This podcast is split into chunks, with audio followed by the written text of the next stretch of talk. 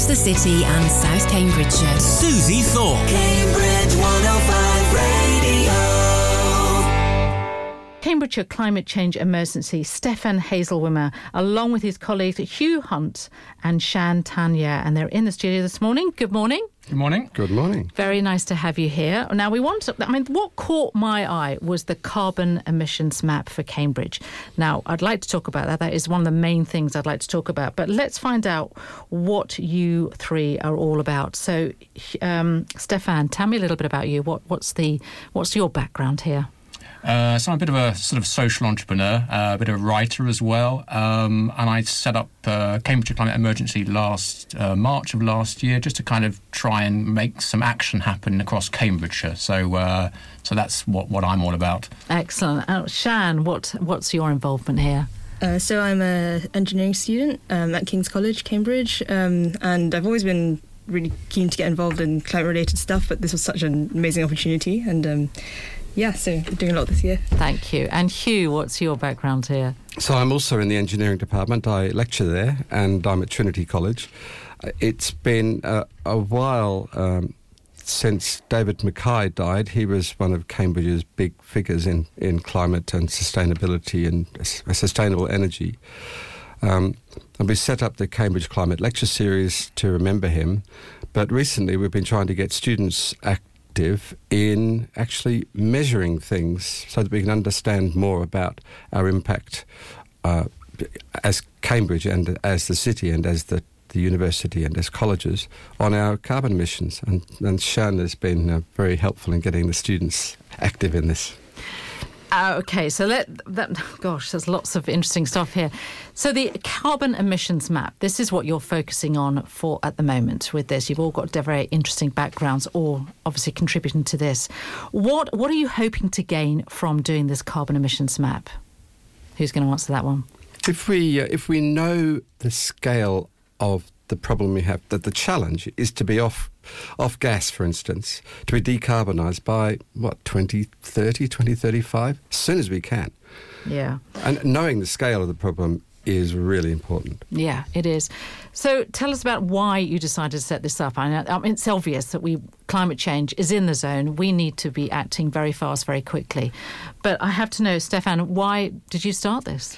Um, well, basically, I kept hearing there was lots of data out there, lots of people doing different things, and I thought if we can find some way of bringing different people and different groups together on a sort of a shared project, then actually we can make a big difference to, to how we approach the, the, the climate response. And so basically, I was chatting with, with Hugh, chatting with Shan. I said, let's just sit down and actually make this thing happen. And so that's basically was the was the driver behind the Cambridge Carbon Map uh, uh, initiative. And presumably this hasn't happened before in Cambridge.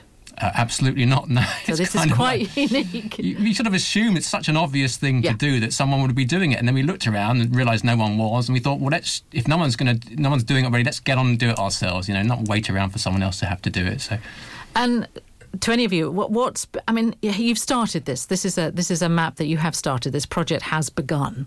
Absolutely, yeah, yeah. And what have you learnt so far from it? Has I mean, you might not be able to give away areas that have high carbon emissions, but we were guessing this morning that maybe it's around st- the station, or maybe it's around Trumpington Road.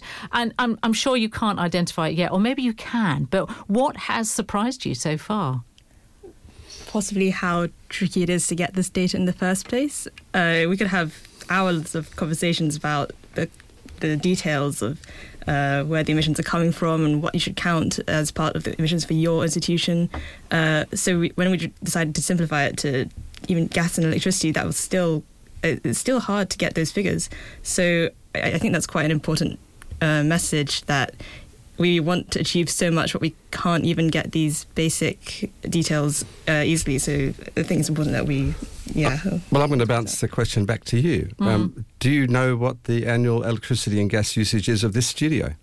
No, I do not. I'm sure my station manager does, but Well, I don't. I- yeah, you see, that's that's what you want to get across, is it? Okay, so And if if we are finding it difficult, even just here in this building, to, to know the answer to that question, Yeah. then what about in big institutions?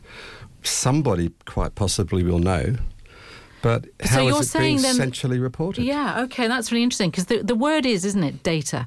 If you start getting the data, you'll start understanding everything about it. But it, it's ironic, really, that we live in Cambridge and we have all these technology companies, but yet data is very hard to come by. I, that's something I don't quite understand. What happens there? Uh, well, I think it's a case of everyone was waiting for someone else to make the first move. We finally made the first move. Now, lots of people kind of getting in touch with us saying, great, can we go on the map? So I think it's all going to happen now, hopefully very quickly. That's the plan. Um, but yeah, I, I think it's a sort of general message. I think with a lot of stuff with regard to climate is that if someone's not doing it, then you know you don't need permission. Go, go, you know, go and get a bunch of people together and go out and actually start start doing and start solving the problem. You could say, for instance, that oh, well, people need to insulate their homes and they need to all these energy efficiency things, double glazing. But then, of course, we say, well, my house is all right. I, I'm not the problem. But how do we know unless we compare? Oh, that's interesting. I use twice as much gas as my next door neighbour does. I wonder why. And we only really start to be aware of what issues. You know, if if if you start measuring your blood sugar, you might discover that you've got a problem with with with diabetes. It- when it- you measure things, you learn. Well, this is interesting. So it, it sounds like you've got a, a long way to go on this, and it, it's a digital carbon emissions map, isn't it? It's some. So when we say map, what do you mean by map? You're actually going to have a map of Cambridge, and you're going to sort of spot the Yeah, so like you know, Google Maps where you go online, like how we got here today, um, and uh, a visual map. You can click on the on a particular, you know, a college or a, a, a business, and you'll be able to see the emissions. That's the. it's, a, it's kind of a it's a very sort of simple idea, but that's how it's going to work. You have to load it on your mobile phone. Uh, so wherever you are, you can be able to pull up in a moment's notice and see where the carbon emissions are across Cambridge. That's that's the vision. And how you you've you've I read somewhere that it's a project of collaboration between various groups in Cambridge from emergency services. You've got uh, schools, academics, students, companies, individuals as well. How hard do you think it is so far? You've said it's really hard, but do you think people will want to hold back because they don't want to be found out about this? Is this something that you've got? I mean, it sounds like a huge challenge, actually, thinking about it, but a very good challenge. Um, I don't think people want to hide things. I, I don't mean us. I mean, Oh. I was thinking more of companies actually. Right, right. Because maybe they couldn't collect the data themselves. It's something that they've got to try and.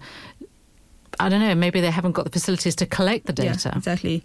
Yeah, I think you need to find the person who is keen within that organization and really explain that it's not about calling people out or blaming them, but it's about shared information and we're all living on the same planet and uh, that doesn't make sense to try and hide things from um, yeah when it's something that will benefit us all There are things like um, uh, we- might read our gas meter once a month or even less often. Um, but if you read the gas meter perhaps once every 10 minutes, then you might discover for a particular building that there's a huge amount of gas spent between 6 a.m. and 8 a.m. And then everybody comes in and opens the windows because the place is too hot. now, if you then measure gas usage with that granularity, you can perhaps really learn about, oh, gosh, m- maybe there's a problem here. Mm. Whereas if you measure the meter once a month, y- you don't find that out. So automating the, the, the reading of meters, as it were with smart meters, but making the data really easily available so people with an interest can start plotting graphs and histograms and pie charts and and well, the more we've got lots of really clever people, lots of interested people in Cambridge, mm. and let's all have access to the data. So how how do you how do you motivate people though to give you this data? That's something I find that you can ask you can ask the likes of us, right? People domestic and living in, and we can give you that reading because we have to. We we have smart meters. We are getting more aware of that. But how do you actually entice companies and bigger organisations like schools and infrastructure and transport? How do you get them motivated? like if you can imagine a map that essentially is coloured in with the people that have provided data, and if you are one of the areas that isn't coloured in, um, then why not be coloured in like everybody else? It's like be part of the solution rather than sort of being the one holding back. That's the kind of way we, we sort of look at it, to be honest. I, th- I think it's interesting if you approach a, a college, a Cambridge college, for instance, um, and ask for the data. Well, if I try to do that, then well, that's one thing. But if students ask the question, then if the answer is no, and the students say, well, why not? It- It's very powerful, actually, to get young people asking the question. I agree. And I think that in Cambridge we've got a, a, a lot of young people. And I don't know, Shan, have you found that uh, that you get listened to when you ask the question? I, I would say so. Yeah, everyone's really keen. It's just um, making it easier for them to know how to contribute. I suppose you could ask the question Have you approached Cambridge University for their also carbon emissions? That's something that you've started first of all because they would be the ones to, if be an example, I suppose. Is that something that you've approached them? I'm sure you have. Well, yes. yeah. So Emily Shuckburgh, who's um, heading up the Cambridge Zero um, initiative, um, is has been saying, "Oh, this is great." Um, uh, and she's got students now looking at the same data that we've been collecting and trying to come up with interesting ways of interrogating that data. Getting the data is one thing, but making sense of it is another. And that's where you need lots of people. And you want to not, I suppose, in many ways, you don't want to penalise companies, infrastructure people that maybe do have high emissions, and you want to make sure that they're aware of it, so that you there are people there to help them get it better. I suppose. I think if people can kind of sort of change their approach to data so that it's about being open, being public, sharing in, in the possible solutions, and actually, I think we can have all companies working very effectively, collaborating with each other to solve what is essentially a, a problem for all of us. So why not work together? So this studio is, is nice and warm, and it's a cold morning outside.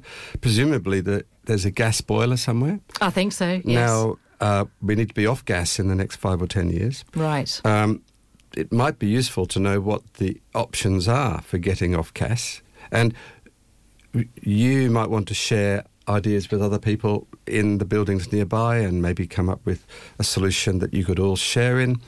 Um, what are the options? And the more we talk about it, the more the the issues are up front. Um, you, then you start having discussions in the pub or discussions at the school gate or discussions just with your neighbours. Yeah. So Um, but at the moment, we're not having those discussions. Yeah, it's a very good point, actually. It is about discussion, about getting the data in discussions.